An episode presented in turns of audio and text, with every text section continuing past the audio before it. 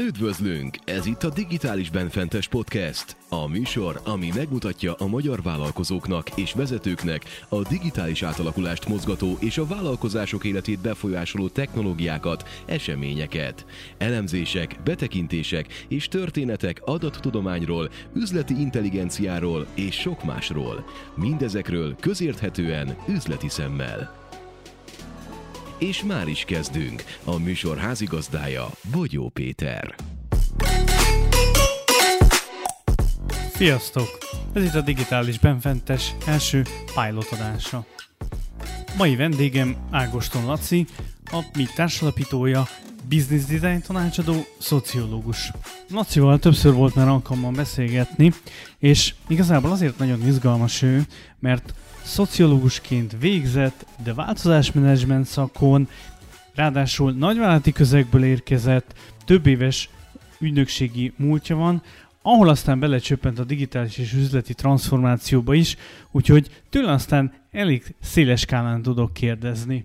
Örülök, hogy össze tudtunk ülni. Én is örülök, és köszi, hogy hívtál. Mindig izgalmas veled beszélgetni, mert felkomban is mondtam, hogy szociológus háttered van, tehát azért egy elég izgalmas kérdés az, hogy hogyan keveredik az ember ide, de hogy ez, ez mindig ad egy olyan plusz eh, előnyt, hogy tudunk olyan nézőpontokat is találni, amik nem biztos, hogy mindig adottak egy üzleti környezetben. Arra gondoltam, hogy itt az elején kezdjük egy nagyon, nagyon egyszerű és nagyon triviális kérdéskörrel, magával a digitalizációval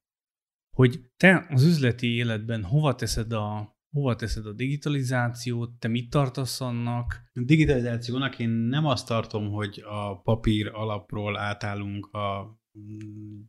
digitálisra, mert persze ez egy alapvető feltétele, de hogy nem ebben van a lényeg szerintem. Tehát nem abban van a lényeg, hogy kevesebb papír, több drót és több bit, hanem, hanem abban, hogy, hogy átalakul a teljes gondolkodásunk és a viszonyulásunk nagyon sok mindenhez, az ügyfelekhez, az ügyfelek által hátrahagyott nyomokhoz, a versenytársakhoz, a piachoz, az innovációhoz, mert a digitalizáció az, ami megteremti annak a lehetőségét, hogy, hogy egybelássunk mindent, és elkezdjen nőni egy olyan adatbázis, egy olyan adathalom, amiben utána mintázatokat keresve, és vissza ráfókuszálva arra, hogy mit, miért csinálunk, kinek hogyan fekszik, hogyan tetszik, mennyire veszi, mennyire használja, hogyan használja. Ezekről kézzelfogható, empirikus adatokat szerzünk onnantól kezdve, hogy nem papíron van különböző fiókokban az, amit csinálunk, hanem annak a lenyomata egy valamilyen virtuális, akárhol, akár nem virtuális, mert lehet persze egy fizikai hard drive is, de hogy így gyűlnek az adatok, és azokban később lehet megfigyeléseket, megállapításokat tenni. Szóval nekem a digitalizáció egy olyan digitális átalakulás, amiben a működés adat alapúvá áll át, és amiben mindenről van nyom, és ezáltal például a szegmentáció lehetővé válik. És onnantól kezdve, hogy tudok szegmentálni az ügyfeleim körében különböző szegmenseket, olyan szegmenseket is tudok definiálni, aminek a, amire nem is gondoltam volna, hogy ez külön szegmens, mert nem én találom ki expert üzemmódban a szaktudásomra építve, hanem látom viselkedés, működés alapján tudom ezeket meghúzni. Na, az egy, az egy következő pályát teremt szerintem az üzletben. Tehát akkor gyakorlatilag te közelebb vagy az üzleti intelligencia megfogalmazáshoz ebben a tekintetben, de már azt mondod, hogy nem elég, hogy digitálisan vannak az adatok, hanem azoknak a, a, a rendszerezett gyűjtése, szegmentált, szegmentációja és ennek a felhasználása is beletartozik a, a folyamatba. Abszolút, itt van egy ilyen nagyon aktív értelemkeresés. Bogár Bence, aki egy freelancer, design thinker és innovátor, én az ő megfogalmazásában hallottam azt a gondolatot, hogy a, a fejlődés irányát a design határozza meg a sebességét a technológia. És ezzel abszolút uh-huh. egyet értek, és abszolút ezt vallom én is, mert hogy képzeljük el, hogy egy okmányirodában annyi változás történik, vagy bármilyen szolgáltatónál, hogy nem papíron kell kitöltenem az űrlapot, hanem egy tableten. És akkor nagyon menő, mondhatjuk, hogy digitalizált, de ettől még az a változás, amiről én beszélek, aminek szerintem igazán értelme van, az nem fog bekövetkezni, hogy egyszerűen csak papír helyett egy képernyőn töltöm ki az űrlapot, hanem az, hogy utána az, mi történik, az hogyan tárolódik, hogyan uh-huh. fésülődik össze a többivel, tehát hogy, hogy ott kezdődnek az izgalmas dolgok, hogy, hogy a folyamatokat ez hogyan változtathatja meg. És ugye az innováció egyik megközelítésben, vagy hogy mondjam, az ilyen melegágya az, hogyha a tegnap problémáira a holnap technológiájával akarunk választ adni, és hogy, és hogy ez egy csomó ilyenre ad lehetőséget. Tehát ha már hozzányúlunk, ha már digitalizálunk, és ezáltal gyorsabb, hatékonyabbá válik a folyamatunk, akár felszabadul egy csomó erőforrás sok helyen, na, hogy azzal mit kezdünk, és azzal hogyan növeljük, toljuk fel az értelmesség potméterét, na az, szerintem ott, ott kezdődnek az izgalmak. Mielőtt akkor ebbe bele, bele csapnánk, mit szólsz ahhoz például, hogy olvastam a portfólium pár nappal ezelőtt, hogy a logisztikai ágazatban még mindig 11,5% papíralapon intézi az ügyeket. Uh-huh. Tehát mit gondolsz, hogy ez egy kiragadott példa, de hogy így te is ismerve a piacot, mennyire látod azt, hogy az az alapkritérium, hogy egyáltalán digitálisan legyenek meg az üzleti adatok, ebben mennyire állunk jól, mint magyar vállalkozók? Hát találkoztam olyan nagy vállalattal, olyan nagy vállalattal, ahol a digitalizáció úgy valósult meg ilyen félre sikerült módon, vagy legalábbis jelen állapotában ott tart, hogy az adatok megjönnek papíralapon, az valaki begépeli gépbe, az valaki más megkapja digitálisan, majd utána kiírja papírra. De ennek van a fordítottja is, hogy digitálisan érkezik, kiírják papírra, átpasszolják egy másik silónak, és ő újra bedigitalizálja, és hogy nincs összekötve. Tehát, hogy önmagában az, hogy egy fázisban papírmentesítünk, megint ez csak ismétlés, de hogy az, az, az még nem hoz pozitív változást, sőt lehet, hogy, hogy összekuszál egy folyamatot, és, és pont hátrafele visz előre. De nem ezt kérdezted, hanem azt kérdezted, hogy, hogy mik a tapasztalatok abban, hogy hogy áll a KKV szektor a digitalizációban, vagy a papíralapúság megszüntetésében, és hát szerintem itt nagyon alapvető dolgok kezdenek becsorogni, tehát hogy ilyen projektmenedzsment túlok, meg, meg ilyen nyilvántartó eszközök, rendszerek, azok azért így, azok, ezeket szerintem egyre többen használják, itt legyen szó akár tényleg egy ilyen egyszerű dologról, mint a nem tudom, bármelyik szolgáltató, a Google-nek a, az ilyen KKV-knak szóló rendszere, vagy az SAP, az mondjuk nem, az mondjuk nem lő annyira kisebbekre, inkább nagyobbra, de hogy egy csomó olyan freelance és startup megoldás is van, amivel, amivel tök jól lehet ma már digitálisan működtetni egy irodát, tehát nem kellene polcok, meg kartonok, meg mappák, de szerintem ez még tényleg nem a, ez kb. az előfeltételét teremti meg, vagy hozza létre a digitalizációnak, de ahol az igazán nagy izgalom van, az a folyamatok megváltoztatása és az a való belenyúlás. Igen, ugye, hm, ugye nem említetted, de még, még ami nekem is eszembe jutott, hogy a Microsoftnak is ugye a 365-tel ugye elindult egy ilyen online-osított hm. applikációs megoldás, hogy ugye azokat az eszközöket, amiket, amiket eddig már megszoktak irodai környezetben, azt ugye ez a felhő alapú, meg integrált környezetbe helyezze, hogy olyan folyamatokat tudjon ugye támogatni, akár a üzleti intelligenciát, akár az automatizációt, és én is találkoztam olyan cégekkel, akik nagy lelkesen bevezették a, ezt a rendszert, mondván, hogy jaj, de jó, akkor egy helyen lesz minden, és ugyanaz a, a ugyanaz a rendetlenség van, tehát ugye használtak eddig egy fizikailag egy szervert az irodában, majd azt ugye megszüntették mondva, hogy minden föl van a OneDrive-on, ugye, és ott ugyanaz a, az a struktúra, hogy mindenkinek a saját feje utáni mapparendszerben pakolgatták össze-vissza az adatokat, és amikor eljött az a funkció, hogy na, akkor lehetne automatizálni, hogy az adott dokumentum létrejötte után az dolgozódjon fel egy folyamatban, akkor ott ültek a, az IT-sok, ugye, hogy hát atya úristen, hát a Jolánka ittáról, Gizike ottáról, és akkor ugye elindult ez a probléma, amit te mondasz, hogy az izgalmas kérdések azok a folyamatoknál indulnak. Hát te... értem, akkor ott, a, a, ott kezdődött volna az értelmes rész, hogy, hogy valami szempontot egyeztetnek, hogy ki milyen mapparendszerben, milyen struktúrában tárolja, hogy más is könnyen megtalálhassa. Hogyha nem gondoljuk át, hogy mindez miért jó, mire használjuk azt, hogy most már nem a fiókodban van, vagy a raktárban lefűzve, hanem digitálisan mindenki által elérhető, hogy ki milyen ponton, milyen folyamatban, mire akarja használni azokat, amik ott tárolódnak,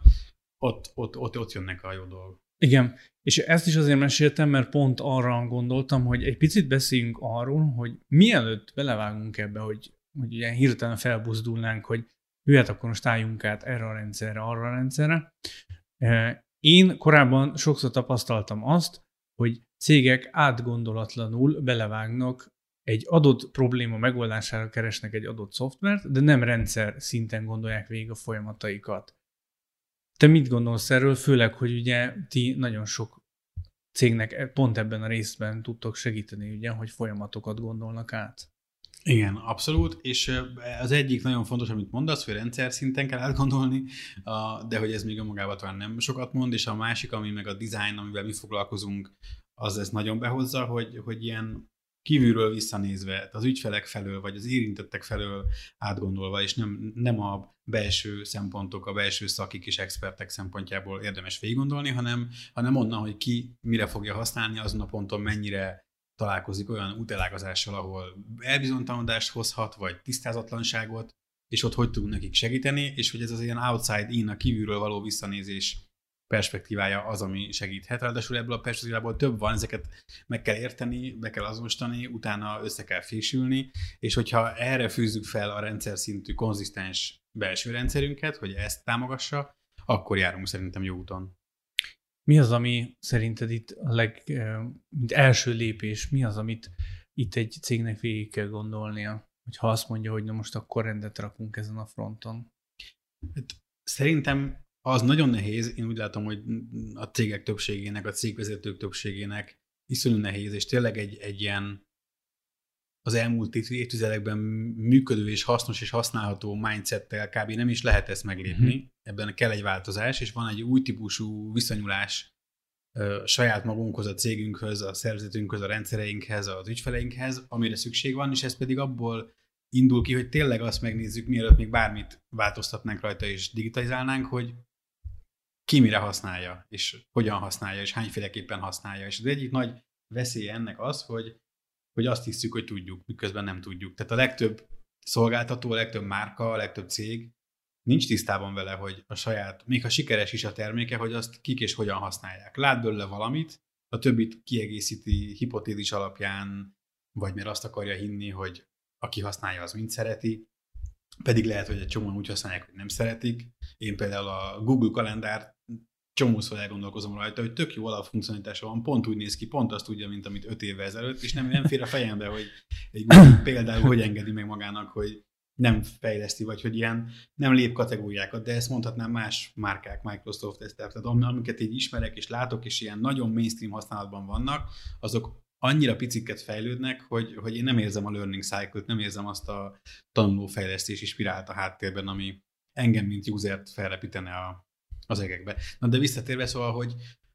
hogy először is el kell felejtenünk azt, amiről meg vagyunk győződő, hogy tudjuk, és biztosak vagyunk benne, mert ez sokszor a gátja annak, hogy igazán tiszta lapot adjunk annak a a megfigyelésnek és megértési folyamatnak, amiben azt értenénk meg tényleg, hogy az ügyfeleink, érintetjeink, használóink hogyan viszonyulnak a cuccainkhoz. Ez az egyik. A másik, hogy ha ezt megértettük, akkor, akkor sokszor az egyszerű, szimpla vizualizálás nagyon sokat segít, tehát nem kell rendszermérnöknek lenni ahhoz, hogy felskicceljünk egy olyan folyamatot, hogy nem tudom, hogy hogy néz ki az online jegyvásárlás folyamata, vagy az offline jegyvásárlás folyamata, és akkor aztán majd abból akarjuk felépíteni az online verzióját, de hogy milyen szituációban, élethelyzetekben, kiknek, milyen értékek mentén, milyen szempontok fontosak azokban a szituációban azonnak az embereknek, hogy, hogy a jegyvásárlás folyamatában az megjelenjen, ezek, ezek olyan komplex dolgok, amikben senki nincs, aki tudja a valóságot, mert nincs egy valóság, hanem sokféle valóság van, és ebben rendszert látni, eh, ahhoz nagyon nagy indítottság kell, figyelem, empátia, és tényleg ki kell üríteni a fejünkben lévő memóriát, hogy be tudjuk fogadni azt a sokféle ismeretlent, ahogy az létezik. Ja, és akkor ráadásul még akkor ott vannak a, a vállalaton belüli folyamatok is, tehát amikor, ugye mert egy jegyvásárlás az inkább ugye az ügyfeleket érinti, de ugye a vállalaton belüli folyamatoknál is hasonlóan tud izgalmas lenni egy ilyen, hogy, hogy akkor most hány ember vesz a folyamatban részt, milyen részfeladatok vannak, az, hogy például ott mennyire számít már mindset miatt is, hogy az az ember, aki most részt vesz benne, mennyire érez rá erre az éppen aktuális digitalizáltsági szintre, ahol az emberiség tart, mert ugye ha az ő gondolkodásmódja ilyen értelemben még, még régi módi, akkor a kérdés az, hogy az a folyamat tud-e fejlődni, vagy tehát ugye például automatizálódásban, vagy sebességben vagy minőségben az a folyamat jobbá tud-e válni. Uh-huh. Igen. Ö, eszembe jutott egy konkrét példa, egy ö, állásközvetítő portál, ügyfelünkkel dolgoztunk azon, hogy, hogy pont automatizálni, ki, kiépítették azt a rendszert, amiben egy nagy ügyfél, aki nagyon sok álláshirdetést ad fel, ide esetben persze integráltan összekötve a saját honlapján megjelenő álláshirdetésekkel, ne egyenként kelljen kitölteni azt az űrlapot, amiben felad egy hirdetést, hanem XML formátum, azt hiszem így hívják, XML formátumban egy adatbázis átmenjen a hirdetőtől a céghez, mármint a fejvadász céghez, vagy az álláshirdető céghez, és akkor ott automatikusan az ő rendszere fogadja, és a megfelelő kiválasztott egyeztetett dizájnban megjelenítse sorban azt, és hogy egyszerre akár 80, 100 vagy 30 állás hirdetést is fel lehet így adni. És hogy azt mesélték, vagy hogy ez a projekt úgy jött, hogy, hogy mesélték, hogy ez kb. van olyan folyamat, ami két éven keresztül tart ennek a kiépítése egy céggel, mert annyira nincs átgondolva, hogy olyan sok a belső érintett, uh-huh. meg a külső is az ügyfél oldalon, de hogy annyira összeakadnak ezek a folyamatok, hogy PM-eknél, grafikusoknál, IT-soknál sokszor azt tisztázni, hogy ők milyen rendszert használnak, és az, abból hogy lehet kinyerni az ügyfél rendszeréből azt a típusú XML fájlt, ami kell ahhoz, hogy ennél a rendszernél itt belül megjelenhessen, és hogy hogy lehet templétet választani, nem tudom, itt annyi ember, annyi perspektíva, olyan szaktudásbeli háttér, itt a HR-nek, az IT-nak össze kell dolgoznia a PM-ekkel, szóval egy ilyen baromi bonyolult rendszer, és egy, egy PO ezt a kezébe vette, hogy akkor ezt így rendbe rakja, és egy beszélt minden belső érintettel, a dizájn gondolkodásnak megfelelően, aztán beszélt a néhány ügyfélel is, és így hirtelen, így, így nem, nem annyira hirtelen, tehát pár hónap alatt így kibontódott, szálakra szedődött az a komplex folyamat, hogy hol milyen pontokon vannak leesések, elbizonytalanodások és tipikus zsákutcák, és akkor így rendbe lehetett tenni, először papíron, vizualizálva, rajzolgatva, és amikor ez megvolt, akkor lehetett sok pénzt és energiát és fejlesztést beletenni, hogy akkor ez valósuljon is meg informatikai értelem. Még mielőtt itt a hallgatók elborzadva elkapcsolnának, azért jegyezzük meg, hogy itt arról van szó, hogy már meglévő rendszerek ben kellett ugye összehozni egy ilyen történetet. Ugye ezt meg tudjuk előzni akkor, hogyha a vállalaton belül egy jól átgondolt koncepciónk van, akár először papíron is. Gondolok itt arra, mert ugye kicsit elmentünk az integráció kérdésköréhez, ugye, hogy egy cég már használ adott szoftvereket, használ egy levelező rendszert mondjuk, használnak egy irodai csomagot, meg mondjuk egy számlázót, ugye már itt felmerül az integráció kérdése. Mit gondolsz, mennyire könnyű ez a kérdés, hogy eleve, tehát hogy ezzel, ezzel foglalkozni, vagy ez, még, vagy ez még az a határeset, hogy egy pontig ez nem okoz különösebb gondot? Hát, hogyha eddig papíron töltögettük ki a számláinkat, és most akkor elkezdünk egy online számlázót használni, vagy akár nem is online számlázót, csak egy számlázó szoftver, uh-huh. ugye az a közbűső evolúciós fázis, aztán de ezt remélhetőleg sokan átugorják. Oda akarok csak kiukadni, például, ha nézzük a két legnagyobb magyar számlázó szoftver céget, mondjuk a Billingót meg a számlász.hu-t, akkor mind a kettő jut abba az irányba, hogy hogy építenek egy komplexebb ökoszisztémát, amiben összekötőgetett szolgáltatások vannak, és össze tudod kötni a számlázódat nem csak a bank bankoddal, mint cég, hanem, hanem össze tudod kötni még egy csomó más olyan szolgáltatás elemmel, ami igaziból nagyon releváns, és pont ezt az automatizációt teszi lehetővé, és szerintem ez egy tök jó példa abban, hogy máshol is hogyan érdemes gondolkodni, de hogy válaszoljak is a kérdésedre, szóval, hogy ö, szerintem Bocs, mi volt a kérdésed?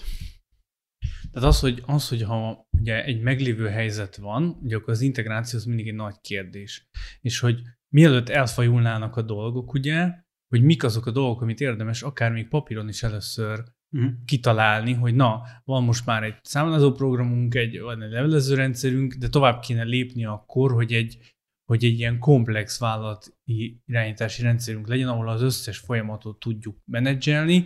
mondjuk, mert, a, mert eljutottunk gondolatiságban oda, hogy igen, milyen jó lenne, ha minden adat ott lenne benne, mert akkor tudnánk, látnánk hatékonyságot, látnánk gazdasági megtérülést, és a vezetők tényleges adatalapú döntéseket tudnának hozni, illetve egy ponton ugye ez egy, egy megfelelő adatmennyiség után ugye elindulhatnánk az automatizálás felé, mert kijönnének azok a folyamatok, ahol, ahol a legnagyobb, vagy a legnagyobb veszteségek vannak, vagy pedig a leginkább, legkönnyebben automatizálhatóak. Uh-huh. Igen, itt, itt, itt szerintem is itt csak a mantrámat tudom ismételgetni, hogy az nagyon fontos, hogy megértsük, hogy, hogy azt az e-mailezé, lehet az akár csak egy egyszerű e-mail rendszer is, de hogy azt ki mire használja, és hogy, hogy abban hol vannak olyan felhasználási helyzetek, okok, use amikor, amikor nem az az ideális, vagy, vagy nem azt kéne használni, vagy milyen mellékhatásai vannak annak, hogyha mindent e-mailen intézünk, és akkor itt jönnek azok a horror hogy valaki nem tudja feldolgozni a napi, nem tudom, 150 e-mailjét, egyszerűen nem fér be a fejébe, nem tudja végigkattingatni, valami leesik, és hogy lehet, hogy akkor ezen a ponton azt érdemes megnézni, hogy mi az, amit ki lehet terelni, ki lehet vezetni az e-mailezésből. Valahova másra, itt jönnek be mondjuk a projekt, project management szoftverek, vagy alkalmazások, vagy bármilyen megoldások,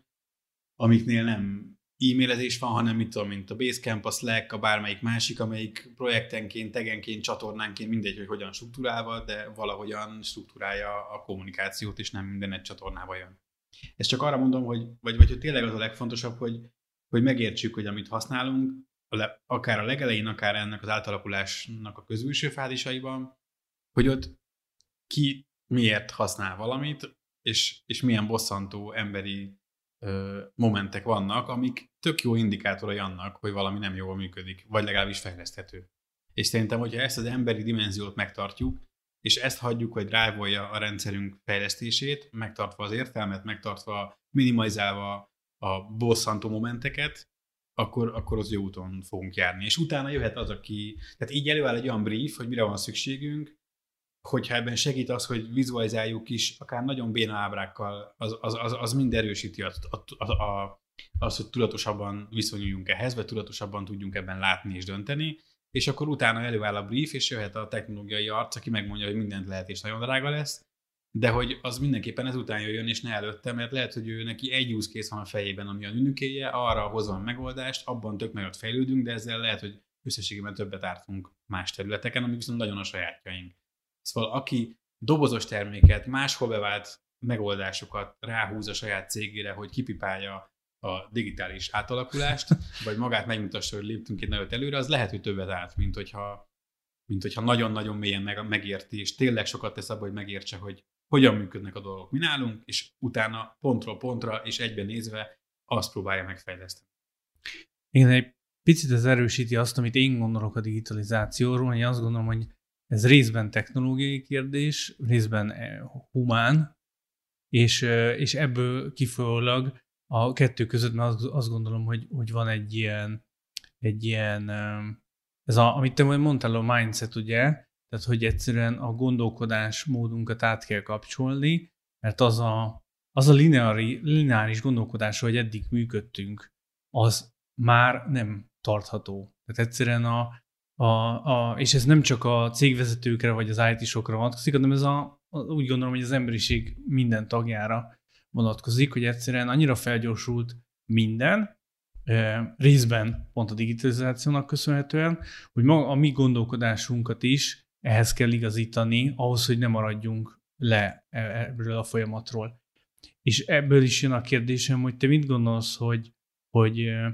mi lesz azokkal a cégekkel, vállalkozásokkal, akik azt mondják, hogy hát ez minket annyira nem érint, meg, meg ez majd csak a jövő, és, és hogy nem, nem foglalkoznak ebben, és egy ilyen mentális gátként meg is áll a folyamat. Hát szerintem az egyenes út a csofadó szegmensbe, vagy a temetőbe, vagy a stagnáló részbe, mert hogy, mert hogy lehet, hogy meg lehet úszni, lehet, hogy lehet elműködgetni ennek a teljes tagadásával, elkerülésével, de az biztos, hogy új rengeteg lehetőség, és az alapvetően az innováció akkor elkerüli azt a céget, amelyik, amelyik erre megy. És hogy az előző gondolatotra is, vagy azt is ide hozzam, hogy azt tovább vigyem, hogy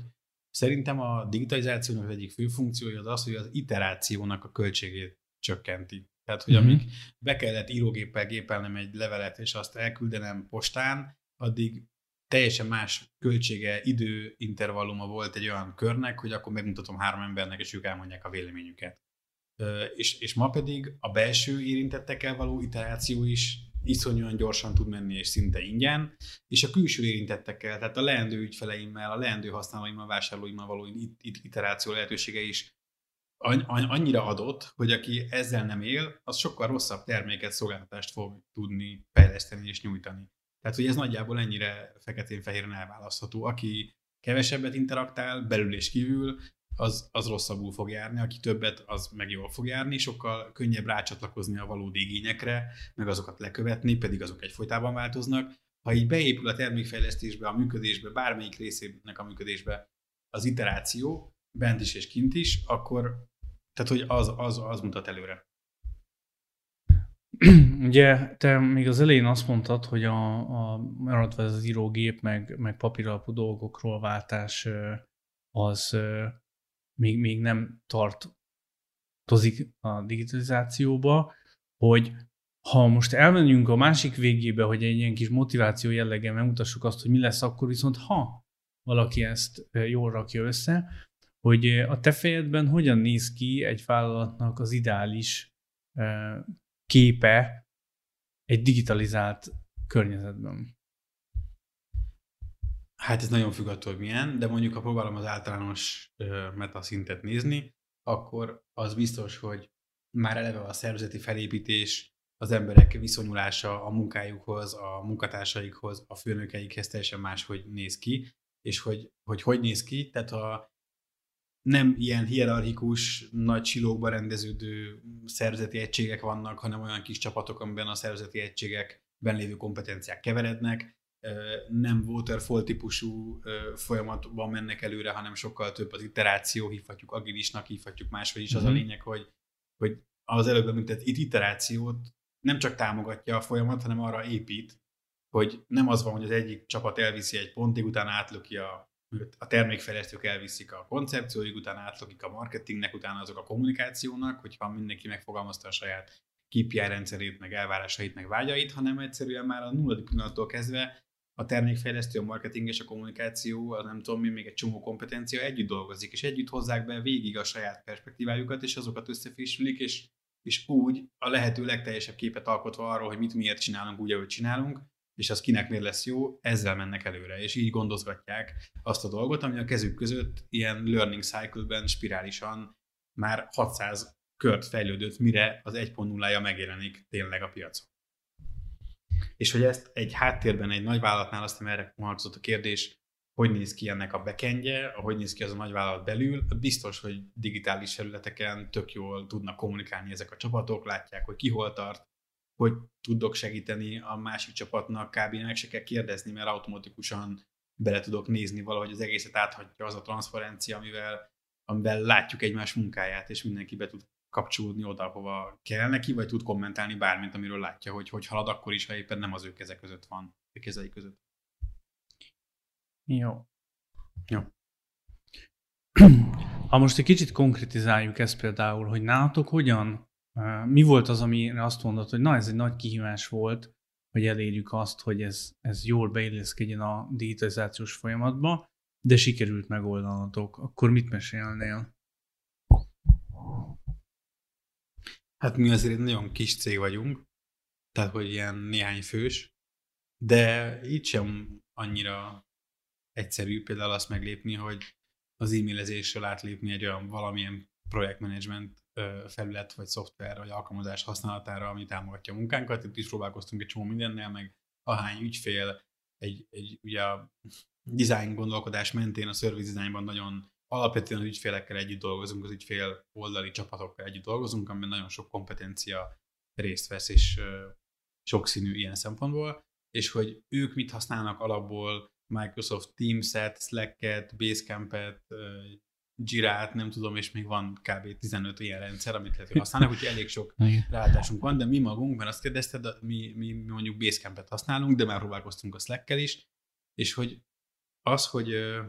projektek mentén lehet külön tudó listát, eseményeket, külön ilyen campfire típusú beszélgetést, ami egy sima ilyen Slack-szerű egy csatornás beszélgetés, vannak ilyen kiemelt üzenetek, amik szintén projektet. Az, hogy ilyen szálakra szedetten ott van az egész, és mindenki rálát, ami neki releváns, amiben benne van, rálát mindenre, és, ott, és hogyha két ember beszélget, azt a többiek is látják, akiknek abban lehet releváns információ. Ezek így látszólag egyszerű lépések, és mégis viszonylag nehéz meglépni, és mondom, amikor ügy, ügyfelekkel kerülünk hasonló szituba, akkor ott látjuk, hogy teljesen van egy olyan organikus vonzalom az e-mailezés iránt, hogy akkor a maradjunk az e-mailezésben, sok embernek már a, reply all használata is egy akkora digitális kihívás, hogy nem, tudja megugrani. Szóval, hogy, hogy azért vannak ebben nagy bukták, és nem mondom, hogy az egész ilyen seamless módon megy előre, és nincs semmi frusztráció, de mm, próbáljuk letapogatni. Tehát nálunk nincsenek ilyen nagy adat, vagy ilyen mappatárak, mert a könyvelés meg minden úgy megy, hogy digitálisan, de szerintem azért ma már a, azok a kis cégek, amik nem mondjuk a 90-es évek óta élnek és fejlődnek, és nem ugyanazok vezetik őket, uh-huh. akik a 2000-es évek előtt lettek cégvezetők, vagy ilyesmi, azért szerintem ez már nem egy különleges dolog, szóval szerintem ez egy újfajta mainstream, de, de hogy igen, tehát minden szinten, a kis cég szintjén is vannak nagy kihívások. Hogyha ha megnézed azt, hogy amióta, mondjuk például maradva ennél a Basecamp-es példánál, hogy mondtad, hogy több mindent próbáltatok már ki, meg ilyesmi, mi az, amit, mi az, amit látsz, tehát, hogy mennyire, mennyire tud stabil lenni egy ilyen történet, hogy bevezetünk egy rendszert, és akkor az ott, az ott elketyeg. Vagy ez mindig így ilyen folyamatos kihívás a cégen belül is, hogy, hogy akkor egyrészt, aki már benne van, az annak az összes olyan igénye, amire szüksége lenne, hogy jól tudja végezni a munkáját, annak megfeleljen, illetve hogy az ügyfelek, ugye, akik lehet, hogy teljesen, ahogy te is mondod, más rendszereket használnak, az ő integrációjuk is megvalósuljon. Hogy hogyan lehet ezt támogatni? Hát, hogy, hogy mennyire érzed azt, hogy ez, ez egy ilyen, hú, de jó, most találtunk erre egy megoldást, és ezzel jól érezzük magunkat, és azt mondod, hogy az integrációt az, az meg folyamatában mindig, mindig az ügyfélhez kell igazítanod, vagy azt mondod, hogy, hogy, hogy ez egy ilyen, hát most éppen bevált, de majd még, még, még kísérletezgetünk? Vagy ez egy ilyen folyamatos, ez egy folyamat, hogy, hogy az ember mindig nézi. Csak azért kérdezem ezt így, mert hát én is az elmúlt húsz évben Szerintem most tartok a tizedik olyan, a, a, mondjuk úgy, hogy alkalmazásnál, amivel én a saját kis projektjeimet tudom menedzselni, és lehetőleg az én gondolkodásmódomhoz is passzoljon, de funkcionalitásából ugye jól, mű, jól tudja azt, amire szükség van üzleti szempontból, és közben azért meg azok a minimális integrációk, amik, amik tényleg, ahogy mondtad, a mainstream szoftverekkel meglegyenek. Uh-huh. De hogy, de hogy nálad ez, vagy nálatok ez hogyan van? Szerintem azzal kell megbarátkozni, vagy azt kell megölelgetnünk, hogy a kísérletezés, igen, az folyamatos és állandó, és hogy nincs jó rendszer, és nem is lesz, hanem kompromisszumos van, de azon belül van, ami jobban támogat téged, és van, ami kevésbé. És a legjobb rendszerek is, tehát hogy mit tudom én azért olyan rendszer, tehát hogy Oké, okay, van a Basecamp, ahol fájlokat is lehet mondjuk projektenként tárolni, de mhm. közben van a Google Drive, ahol meg alapvetően vannak a drive és akkor ez a duplikáció is néha bosszantó, még akkor, hogyha a Basecamp be lehet linkelni Google Drive-ot is, de vannak nem Google Drive fájlok, és akkor, tehát, hogy minden, mindenhol felmerül a duplikáció, meg egyszerűen csak akár ilyen tudó managementben, hogy mit csinálsz azokkal a tudókkal, amik, amik nem tart sokkal tovább megcsinálni, mint ahogy felírnád, hogy van egy ilyen tudó, akkor azokat, azokat inkább papírra írod, vagy a fejedbe, vagy kis posztitre, vagy fel se írod, és akkor ott is végül is csorbul az, hogy mindenki látja mindenkinek az összes tudóját, vagy hogy mi van az asztalán. Tehát vannak ilyen dolgok, és ezekben már a stílus, a, a megszokások, az egyéni preferenciák, meg a csapatnak a, a, a nem tudom, tűrőképessége és, és rugalmassága az, ami meghatároz, és hogy nem baj az, hogyha hol tunkig keressük azt a rendszert, amelyik, amelyik, amelyik jól támogat minket, mert olyan úgy lesz, amelyik full jól támogat minket, viszont, viszont ezekben az iterációkban ez a tanulás, meg a működések változtatgatása, az szerintem nagyon izgalmas viselkedésváltozásokat eredményez.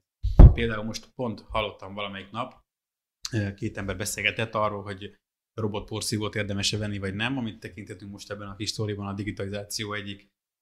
tüneményének, és és azzal győztem meg az egyik a másikat, hogy,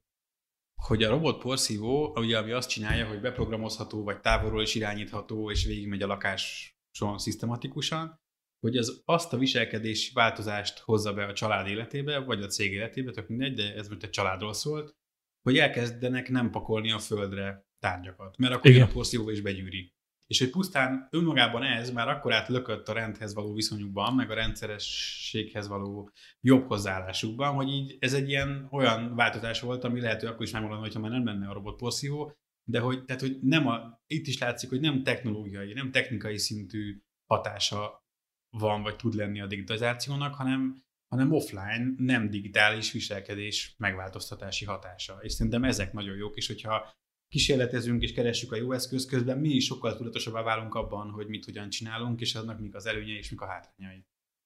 Igen, nagyon, nagyon jók ezek a példák, amiket mondtál, mert a másik gondolat, ami nekem ennek kapcsán eszembe jutott, az az, hogy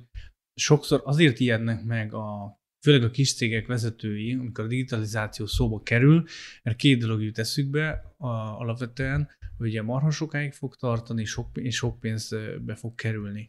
És ugye ezek a, ezek a példák is, amiket mondtál, ezek is talán egy kicsit ráerősítenek arra, hogy, hogy egyrészt nem szabad elvárni a százszerzékos digitalizáltságot, mert akkor, akkor az, az azt jelenti, hogy akkor robotok dolgoznak emberi felügyelet nélkül, tehát akkor az lenne a teljes digitalizáltság, de hogy, de hogy sosem fog megvalósulni, hiszen az emberek, akik ott dolgoznak a cégben, az ő hozzáadott értékük és működtetésük nélkül nem lesz vállalkozás egyrészt. Másrészt én azt látom, hogy hogy amiatt is félnek ettől, hogyha mindent oda bepakolunk, akkor az emberi rész, mint az interakciók. Tehát például az, hogy, hogy akármi az is, hogy te meg én most itt összejöttünk egy közös térben, és nem mondjuk online vesszük fel ezt az adást. Ugye neki teljesen más hangulata van, mint annak, ha most te is, meg én is otthon a ágyban, vagy a konyhából csinálnánk ugyanezt. És hogy, hogy ez nem fog elveszni ebből, hiszen, ahogy te is mondod, vannak olyanok, amikor gyorsabb lesz fölírni egy posztitra, mint bevinni a, a, a, a rendszerbe. De hogy, de hogy ez is adhat egy ilyen kis menekülő utat, hogy még mindig jobb belevágni egy, egy ilyen folyamatba egy cégnél, és azt mondani, hogy igen, tudjuk, hogy ez most nem fog megvalósulni belőle, de tudjuk azt, hogy a humán része viszont megmarad. Tehát ugye te is mondod, hogy a, hogy ez az utolsó példa ehhez, és akkor átadom a szót, hogy, hogy akár Basecamp-be is, Slack-be is, ugye a kis csatornánkban lehet a, azokat az interakciókat, amiket ott hozzáfűznek az emberek ugye terelgetni, de teljesen más ez, mint az, amikor, amikor két teljesen más részlegnél dolgozó ember összefut a konyhába, és azt mondja, hogy te figyelj, itt ülünk ebbe a problémába, és akármi, a másik meg azt mondja, hogy hát miért nem bal, jobb, bal, és akkor megvan. És akkor kap egy olyan, olyan ötletet, elképzelést, amit mondjuk egy ilyen digitális, túl idézőben, túl digitális környezetben nem biztos, hogy megkapna. Uh-huh. Hogy te, te mit gondolsz erről a, erről a feléről, hogy ezek a humán interakciók, tehát ez a, meg ezek a munkatársi viszonyok, hogy ez, ez mennyire, mennyire fog eltorzulni, illetve hogy, hogy mennyire nem, tehát hogy hol van az a határ, ahol ez meg fog mindenképpen állni. Hát én abban biztos vagyok, és azt hiszem, hogy ha jól akkor ebben egyetértünk, hogy a humán faktor az mindig lesz. Már csak azért is, mert humánok vagyunk, és ilyen elvárásaink vannak, és így működünk, és ezt nem lehet kikapcsolni. Akkor sem, hogyha egy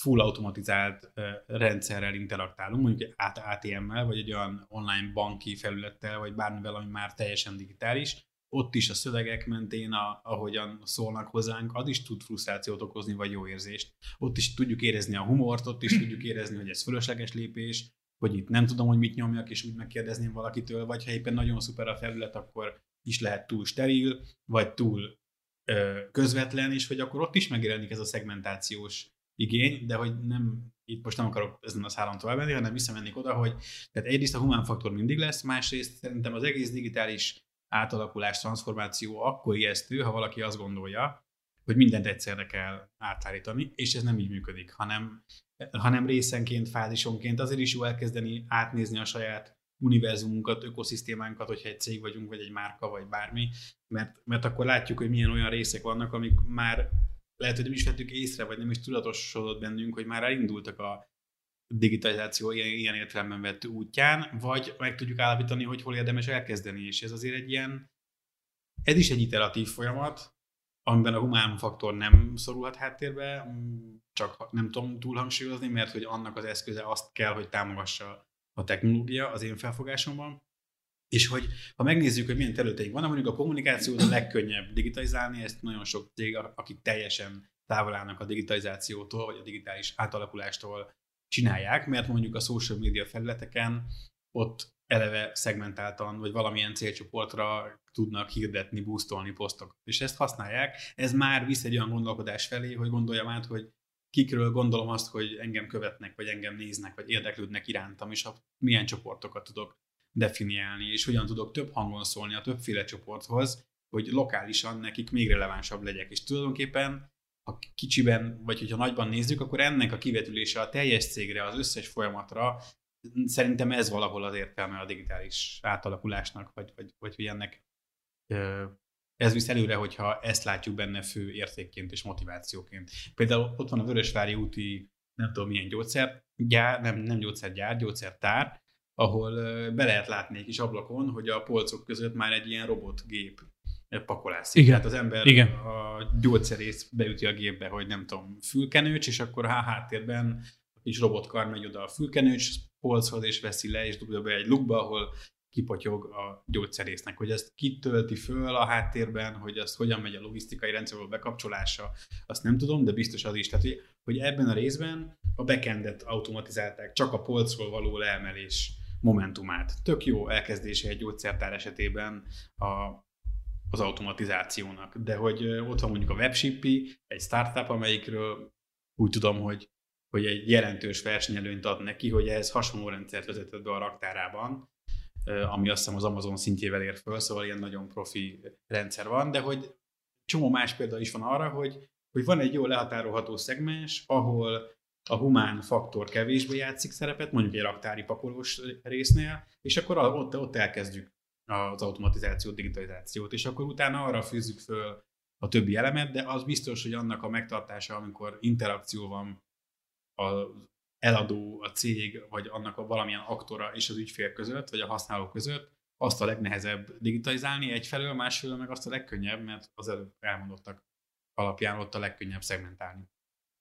Igen, egyébként eh, most épül szintén egy ilyen logisztikai központ, azt hiszem a Jusk részére, mm. és ott is hasonló van. Ott ráadásul azt eh, hallottam félfüllel, hogy az már olyan szinten automatizált, hogy nem csak a polcokról veszi le a, a termékeket, hanem már a kamionról kipakolástól kezdve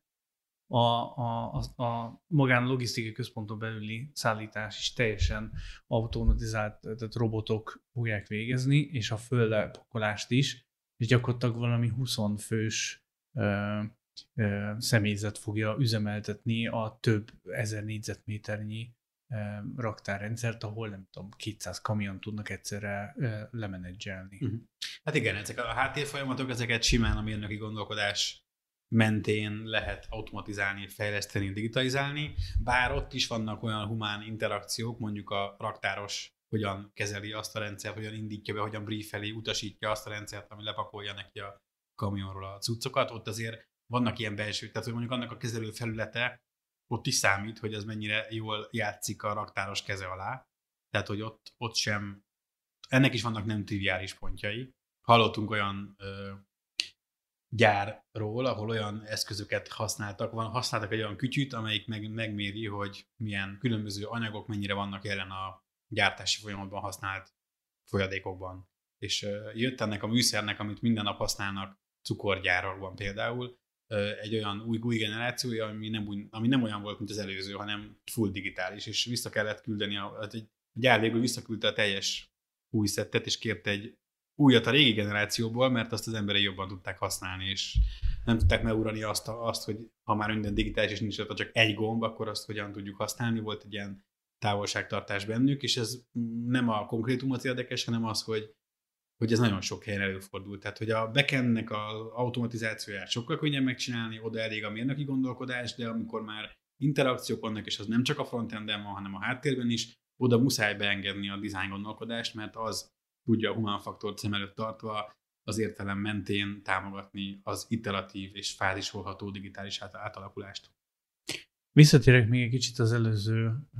megjegyzésedhez. Ugye nagyon jó elemet mondtál, ugye, hogy a Facebook gyakorlatilag ugye rászoktatta az embereket a szegmentációs gondolkodásra, hogy, hogy na, akkor én most ott leszűrök egyet. És ez azért nagyon érdekes, mert ugye ezt most, hogyha nézzük, akkor ez ugye főleg a marketing területre érdekes, ugye, ha a marketing, és ugye a, a marketingben ez maga a szegmentálás, az nem a Facebook találta fel, hanem száz éve van, a, a, ha még akkor mondjuk nem is volt így konkrétan marketing, de akkor értékesítés, meg a hirdetése kapcsán mondhatjuk, de ott is már maga a szegmentálás, mint, mint egy tudatos folyamat, az létezett. Ennek ellenére a, a vállalkozásokban, főleg a magyar KKV-kban, én azt látom, hogy még mindig nincs ott teljes mértékben tudatosan például a szegmentált gondolkodás. És itt nem csak a marketingre gondolok, meg az értékesítésre, hanem akár az ügyfélkezelésre, vagy, a, vagy, a, vagy egyáltalán a folyamatra, amin végigmegy egy ügyfél egy cégen belül. És hogy milyen érdekes, hogy egy technológia kényszeríti ki azt, ugye, hogy ez a gondolkodás átálljon, és azt mondja, hogy, hogy hoppá, egy teljesen más dologra kitalált történet, hogy na, a közösségi média, ugye, és abból szivárok be az a gondolkodásmód az üzleti életbe, hogy szegmentáljunk. Igen, de azért a szegmentálásból is van ilyen meg olyan, régi típusú és új típusú, dinamikus és nem dinamikus, vagy nem tudom, milyen jelzőkkel tudnám illetni, de hogy van az a szegmentálás, ami szerintem a marketingre régebb óta jellemző, hogy mondod, amikor a, amikor a marketingesek eldöntik expertként, hogy akkor most ezt a férfiaknak, ezt a nőknek, ez a téli gumi, nyári gumi, ez a magasabb státuszú 30-45 éves között, vagy 30-45 év közöttieknek ez pedig a nem tudom micsoda, és akkor ilyen szavakkal dobálóznak, amiket ők értenek, és valahogy lefordíthatók de alapvetően ilyen szociodemográfiai háttérmutatókból rakják össze a szegmenseket, és nem kutatás alapon, hanem gut feeling vagy érzés alapon. Igen. De még hogyha empirikus az alapon is, akkor is ilyen alapvetően nehezen változtatható, mint a nem, a lakóhely, a státusz, a jövedelem, ezek mentén. A design gondolkodásban pedig ezt mind eldobjuk,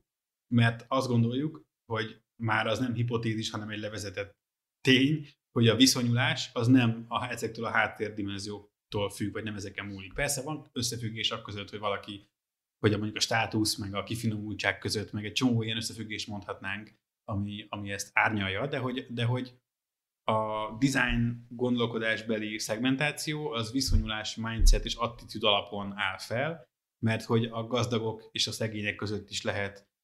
digitálisan érett és digitálisan éretlen, a, a, nem tudom, a vidéki és a fővárosi ak között is lehet ö, sokkal urbanizáltabb gondolkodású és igényű család vagy ember, mint a másikban, szóval, hogy, hogy, hogy ezek nem meghatározottak a háttér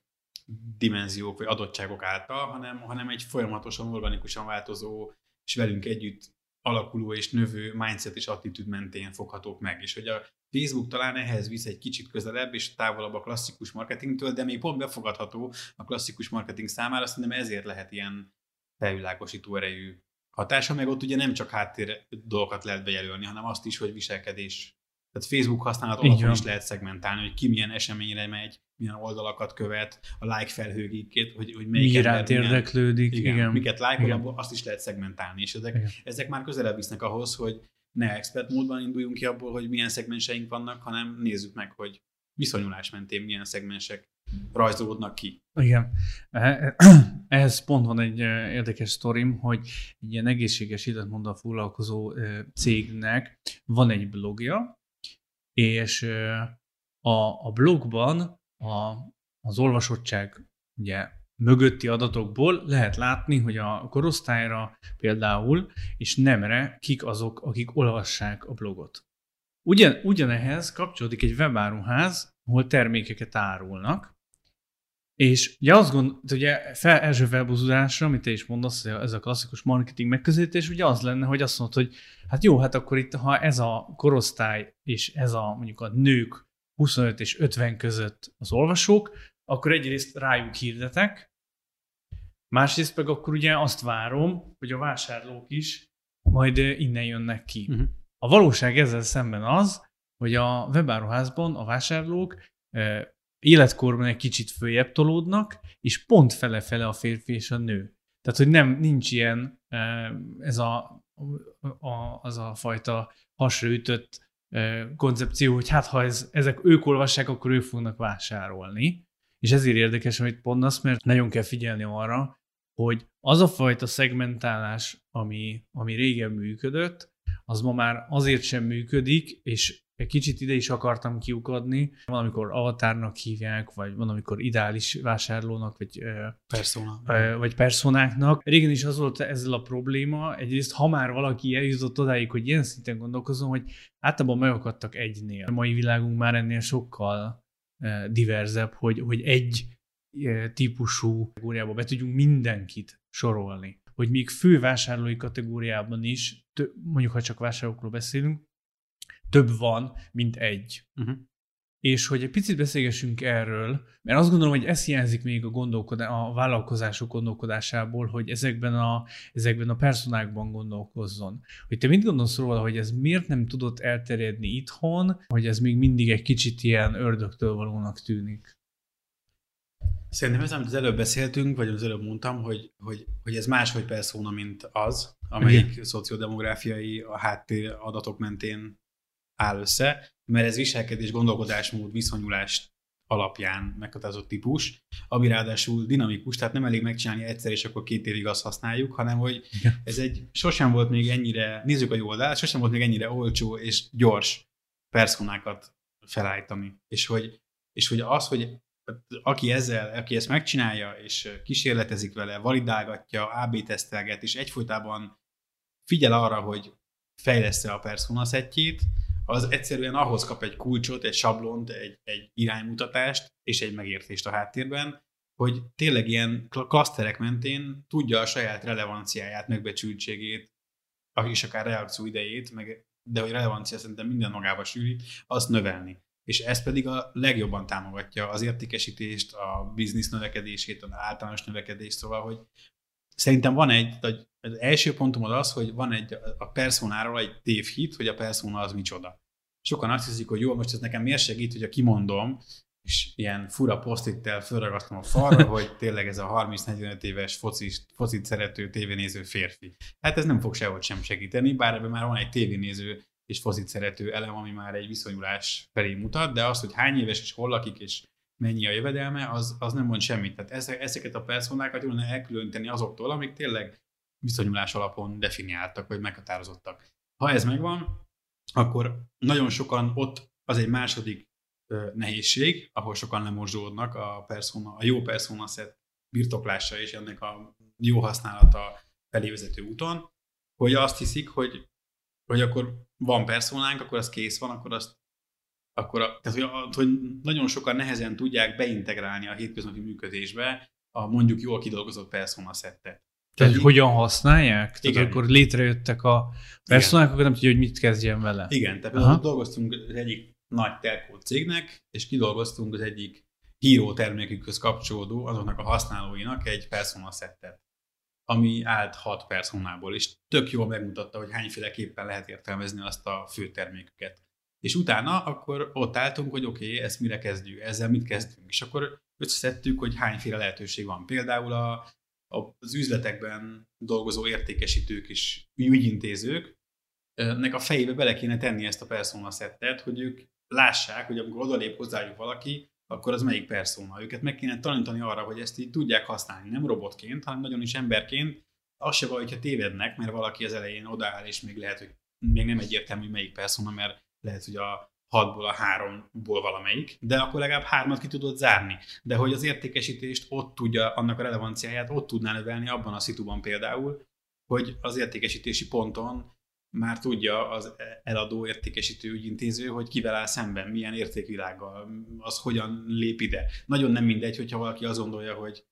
ez a VIP termék, és akkor én ez a státusz szimbólum, meg valaki azzal lép oda, hogy ez a legjobban megérő racionálisan levezethető termékünk. Nagyon máshogy tudom eladni neki, behúzni, meggyőzni. De ez csak az egyik felhasználási iránya a personaszetnek. A másik az, hogy a meglévő CRM adatok és kutatások alapján lehetne rekonstruálni, hogy a nagy ügyféladatbázisban melyik ügyfél feltételezhetően melyik persona. és akkor minden felé menő kommunikációt minden csatornán át lehet kicsit úgy hangolni, hogy jobban passzoljon annak a personának az értékeihez, meg az elvárásaihoz. Akkor a harmadik, hogy lehet úgy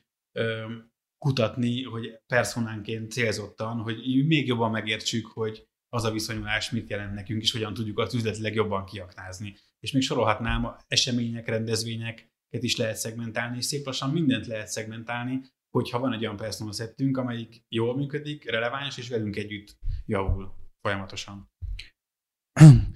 Bocs, arról nem beszélve a legtriviálisabbról, hogy a social media kommunikációban lehetne használni azokat a personákat, és ugyanúgy, mint az értékesítési pontokon, máshogyan vagy mást mondani a termékünk kapcsán. Igen, és ráadásul ez ugye most a marketing meg a sales elpéldáloztunk főleg, de ez a vállalaton belül is szerintem nagyon jól tudna működni, mert azt lehet látni még mindig, ugye például, hogyha új munkatársat keresnek, akkor azt mondják, hogy erre a pozícióra szerintem szükség van egy diplomás, ennyi éves, ilyen szak, ennyi éves szakmai tapasztalattól rendelkező emberre. Jó esetben elgondolkoznak még arra, hogy beleillik-e a csapatban, de ez általában csak egy ilyen homályos ködnek tűnő megfogalmazás. Egy magyar telkó cégnél hallottam ezt a történetet, hogy az értékesítési csapatot akarták bővíteni. És hát ezzel a klasszikus metóddal indultak neki a háresek, hogy hát akkor ennyi év tapasztalat, telekom ágazat, stb. stb. stb. Jöttek a jelöltek, megszűrték őket minden, de amint, amint el kellett kezdeni dolgozni, állandóan kihullottak, tehát hogy nem, nem tudtak integrálódni ebbe a történetbe. Majd elkezdtek gondolkozni azon, hogy mit lehet ezzel kapcsolatban tenni, és szerencsére belefutottak egy olyan cégbe, akik játékosítással foglalkoznak, és egy olyan, és itt megint a, a szociális oldalt tudom behozni, szociológusokból is álló, meg pszichológusokból is álló csapat dolgozta ki azt, azokat a játékokat, amik, amik nem ezekre a klasszikus, egyszerűen hogy gyorsaságra, meg hasonló, hanem, hanem már összetettebb gondolkodásra, a probléma megoldási készségekre, stb. voltak kiegyezve. Azt hiszem, egy 6-7 játékból álló szettről van szó,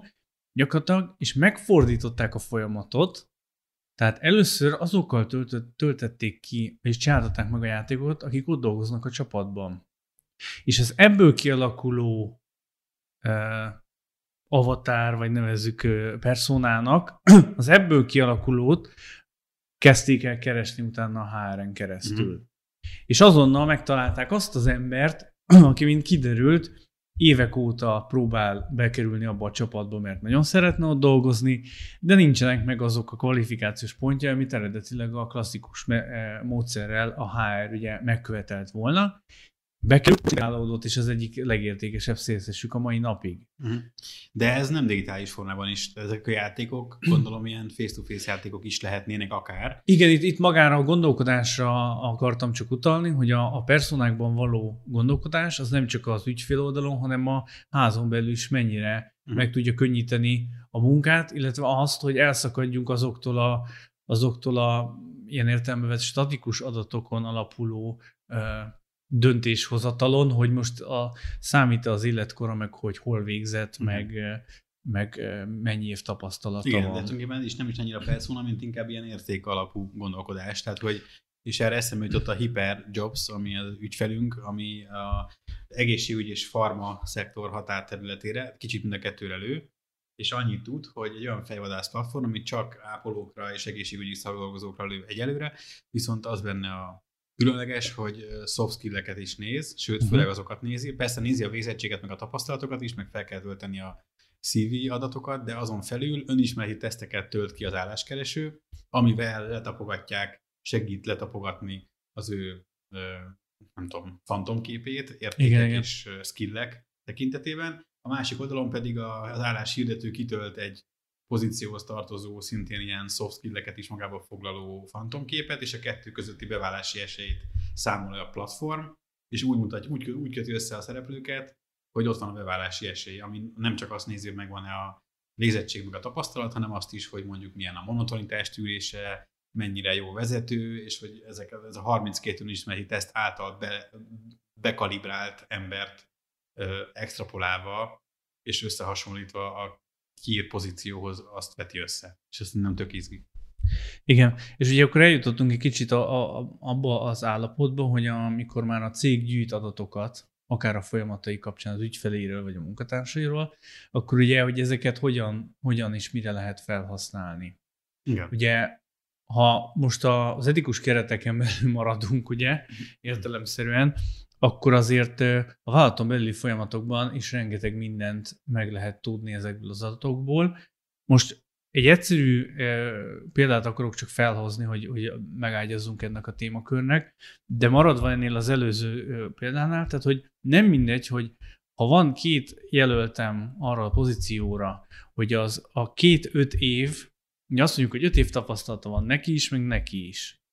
De önmagában ez az adat ugye nem ér semmit, mert nem tudjuk, hogy pontosan milyen minőségű az az öt év, amit ő például ott eltöltött. Tehát, hogy mindig beesett kilencre, ötkor már ő volt az első, aki égőfákjaként elhagyta az épületet, soha semmilyen extra projektben vagy csapatépítő formációban nem, nem vett részt. Ellenben a másik emberünk kiolvasott az öt év alatt nem tudom mennyi szakirodalmat, konferenciákra járt, a szabad idejében hobbi jelleggel még esetleg egy-két ilyen önkéntes projektben is besegített. Ugye ezek olyan adatok, amik nem feltétlenül csapódnak le direkt módon egy ilyen rendszerben. Hogy egyrészt szerinted, amikor abban gondolkozunk, hogy akkor digitalizálunk a cégen belül, milyen, mi, mi az, amit végig kell gondolni, hogy milyen adatokat akarunk gyűjteni, és akkor ugye ahogyan, az majd a, az majd a következő kérdése lesz.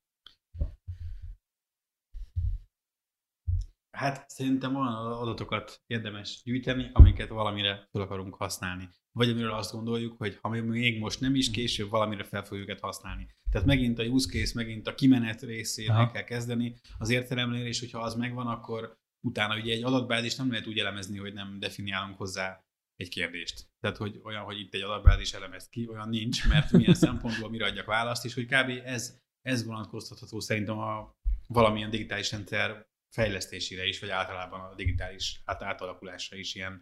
fő elfként, szóval, hogy ebben ezt is el lehet bonyolítani, meg lehet itt varázs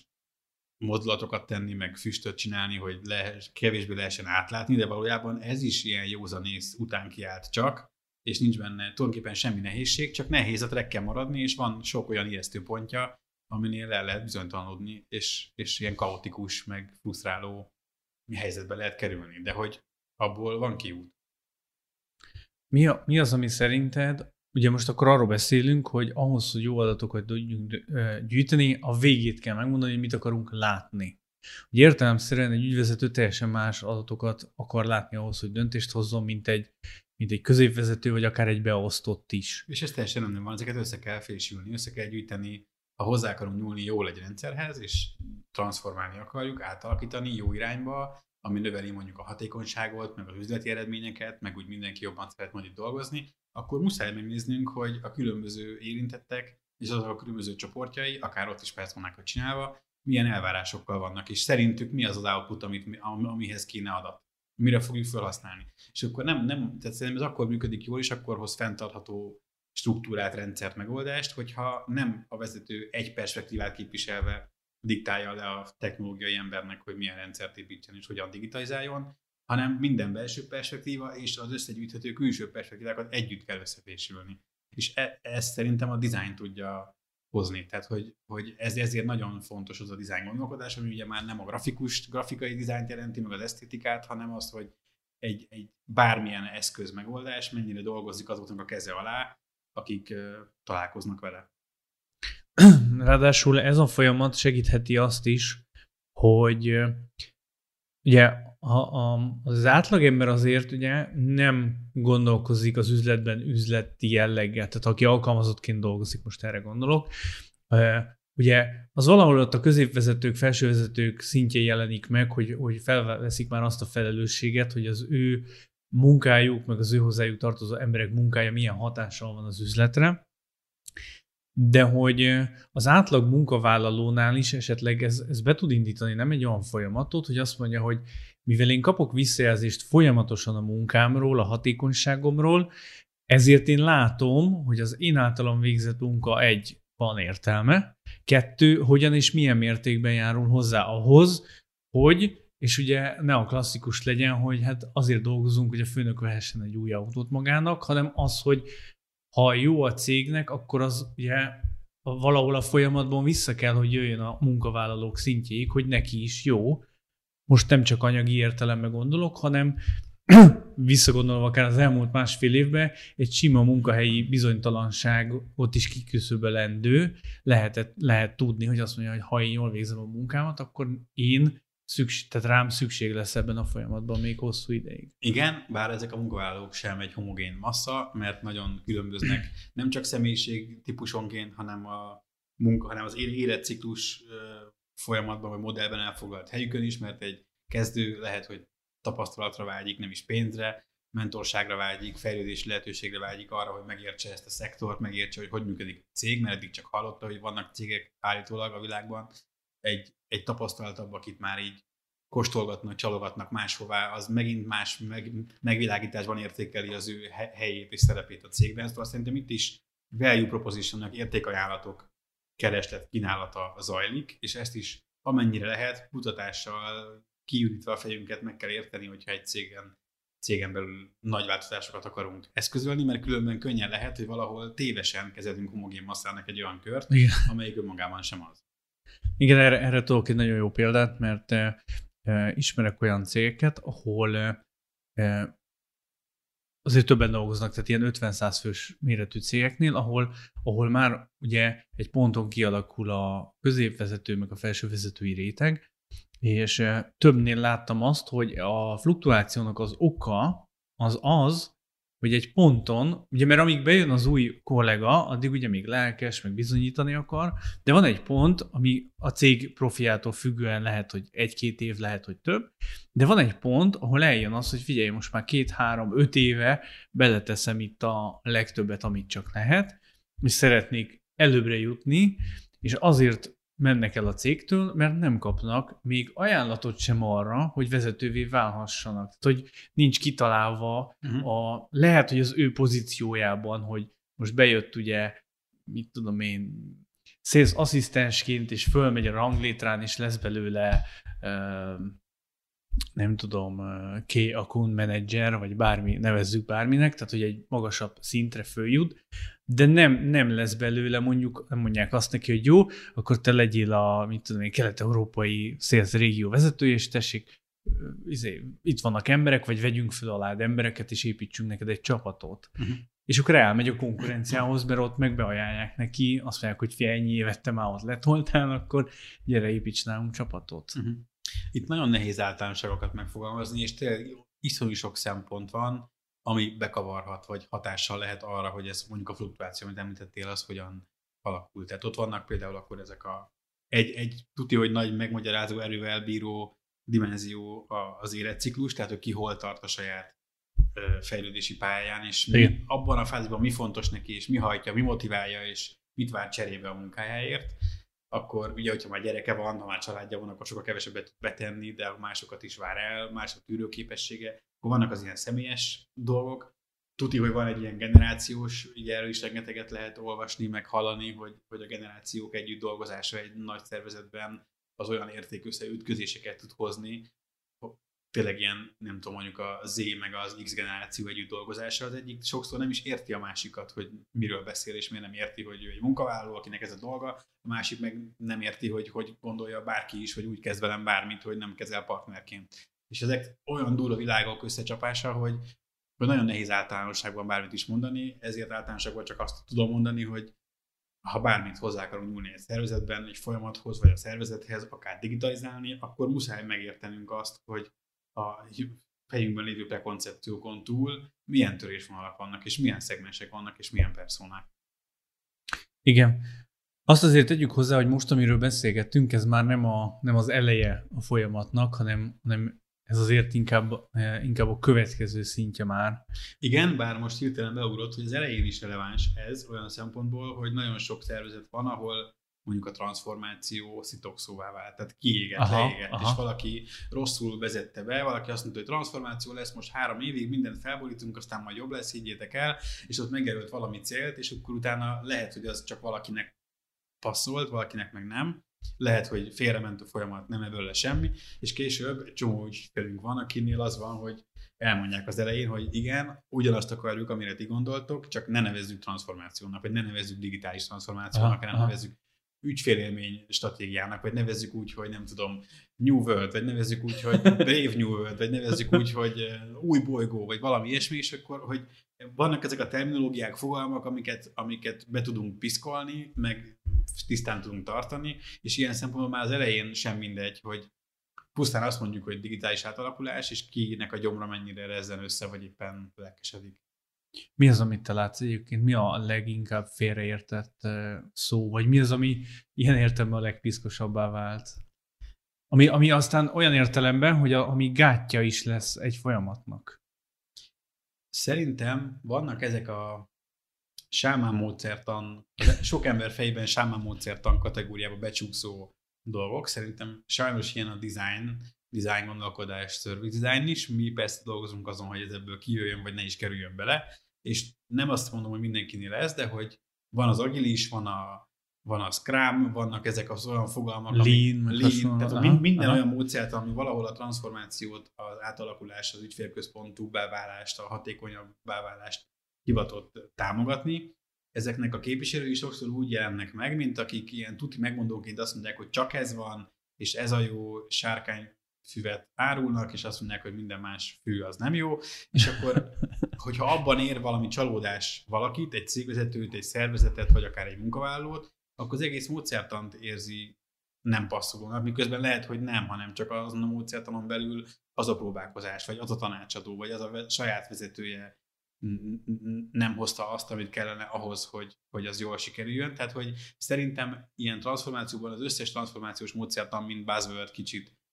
bepiszkolódik és buzzword ezeket tök jó lenne olyan szertárba belépve egy polcon felénk nyúló eszközöknek látni, amiből mindig nekünk kell választani, és nekünk cégvezetőként és tanácsadóként kell kiválasztani az éppen ahhoz a feladathoz alkalmazható, vagy való eszközt, és azokat úgy kell, vagy akár többet, és azokat úgy kell kombinálni, hogy tényleg ott is akkor minket az előre vigyen, de hogy az összes ilyen szót, vagy kifejezést ide sorolnám, a transformációt magát is, mert van, aki beszél digitális transformációról, és akkor azt érti alatta, hogy papír helyett gépek, meg adatok. Van, aki mélyebben értelmezés azt érti alatta, hogy viszonyulásokat, és viselkedéseket és gondolkodásmódot kell megváltoztatni. Szerintem ez sem tiszta vagy egyjelentésű és akkor hát most leginkább amik kapcsolódnak ehhez a témához, azok ezek szerintem. Igen. nekem egyébként még a, itt a végén a, az, a, az automatizáció és a robotika mm. az, amit azt látom, hogy még félreértenek egy picit, hogy kicsit túl misztifikálják, tehát hogy, a, hogy az űrhajóval repkedés és a Star Wars világa az, ami, az, ami eszükbe jut, pedig ha, ha belegondolnak, a legegyszerűbb alkalmazásokban is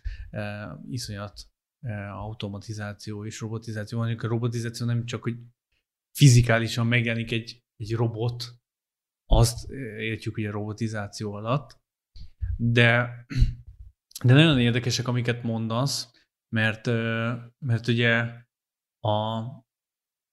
ami most az én fejembe összeállt ebből, az gyakorlatilag az, hogy a, gyakorlatilag az ügyvezetőket kellene egy kicsit e, képbe helyezni azzal kapcsolatban, hogy mi ez az egész, mi ez az egész digitalizáció, milyen lehetőségek, milyen eszközök vannak ebben a, a történetben, és hogy ez egyrészt milyen előnyökkel jár, ha megcsinálja, és milyen hátrányokkal, hogyha meg nem csinálja. Igen, és ami a legfontosabb, ami egyébként bármilyen szolgáltatáshoz, termékhez, folyamathoz való hozzányúlásnál is van, hogy, hogy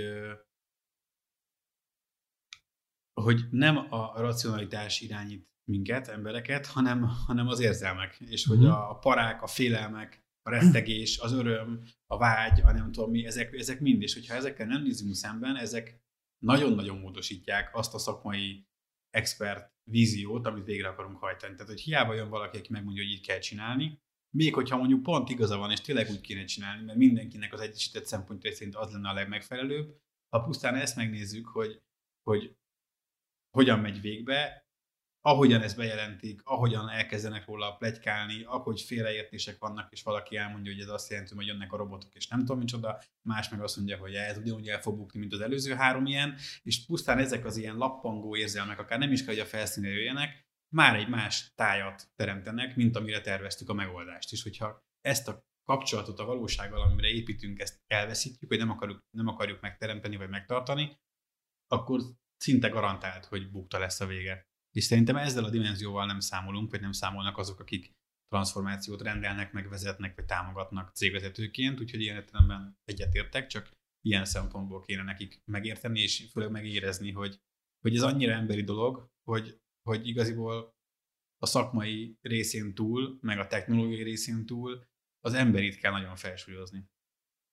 Egyébként, hogyha már egy szóba került a robotika, nem tudom mennyire láttad az elmúlt hetekben két érdekes, eh, vizuálisan két érdekes történet jelent meg. Ugye az egyik a Boston Dynamics-ről nagyon régóta lehet tudni, hogy ők eh, mindenféle jó eh, dolgokkal kísérleteznek. A búzácsoló robotok? igen, igen, csak azt akarom mondani, hogy egyrészt tudjuk, hogy ők ugye a főleg katonai felhasználásra dolgoznak, tehát azért itt ilyen etikai kérdések azért felmerülnek, de technológia, maradva a technológiánál, ugye egyrészt vicces, mert bugdácsoló robotokat látunk tőlük most már lassan szerintem tíz éve folyamatosan. Most bemutattak egy ilyen majdnem, tehát emberhez távolról hasonlító, de inkább még mindig egy nagy hátizsákos kutya és, és robot keverékére hasonlító történetet, ami már egész jól tud mozogni, maradjunk ennyibe, tehát az értékelhető része legalábbis a dolognak. Ezzel szemben a, a Tesla bemutatott egy szó szerint humán kinézetű robotot, mondván, hogy hát ők ugye a Tesla fejlesztése során, amit ugye én mindig szeretek kihangsúlyozni, hogy a Tesla nem autót gyárt, hanem ez egy számítógép, amit beraktak egy autóba, tehát hogy szerintem így, így helyes a, a hangsúlya, hogy az ott minden felhasznált információ egyszerűen alkalmas arra, hogy ők egy ilyen humán robotot tudjanak működtetni, mert a kamerák, az adatfeldolgozás, a, a, a machine learning, tehát a, amit, amit megtanultott ugye a, a sok-sok e, információból a rendszer, az alkalmas arra, hogy egy más feladatot lásson el, mint azt, hogy egy autót működtessen. Hogy te ezekről egyébként mit gondolsz?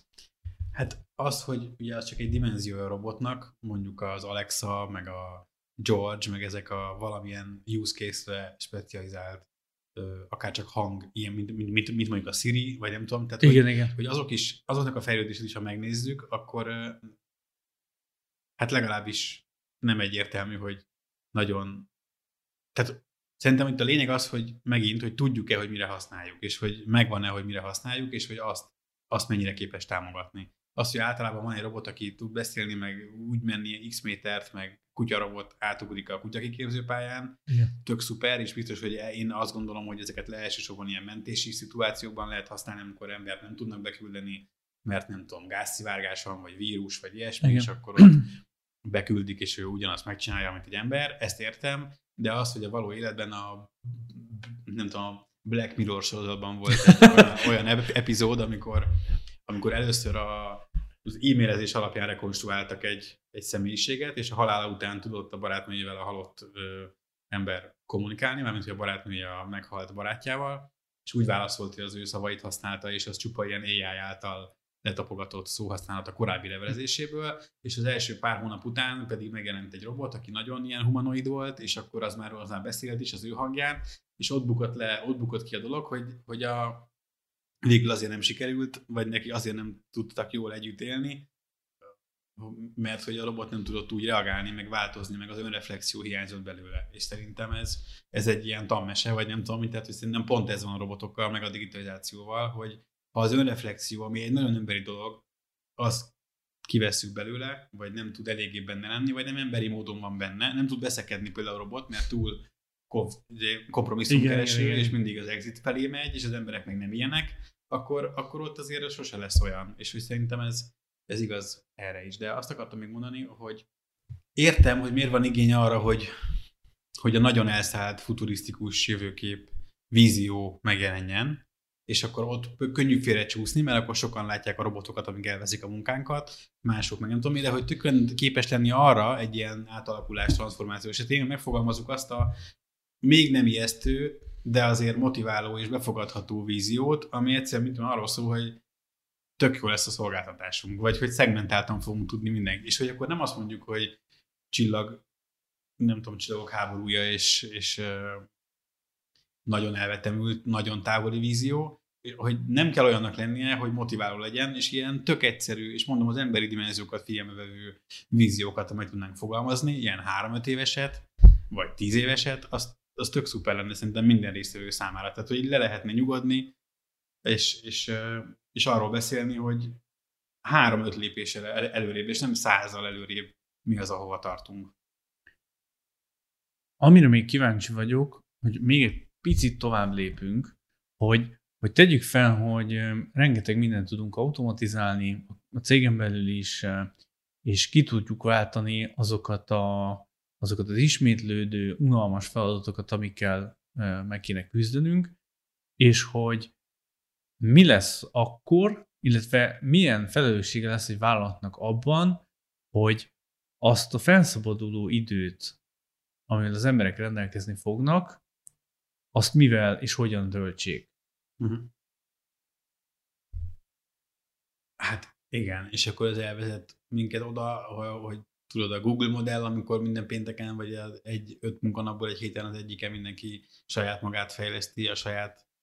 vágyai vagy elképzelés szerint, és akkor szerintem itt ez ezzel függ össze, szóval, hogy hogyan tudja visszaforgatni a felszabaduló erőt, ugye csinálja azt is, hogy akkor kirúgja azokat, akik fölöslegessé váltak. Az megint egy olyan, hogy akkor lehet, hogy OPEX, CAPEX értelemben van egy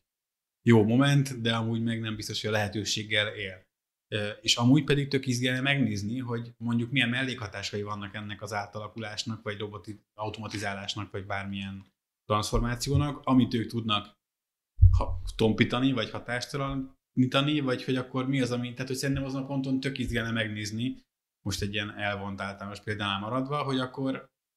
from scratch mit tudnak csinálni, ami tök jó. És lehet, hogy, az, hogy ahhoz más kompetencia kell, mint ami nekik van, de akkor abban támogatni őket, hogy megtalálják a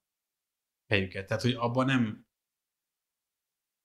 De igaziból ez nem jó válasz, amit mondok, mert, mert nagyon általános, és ebben nincs általános mm-hmm. válasz szerintem, hiszen egy gyárban tök világos, vagy egy gyógyszertári polc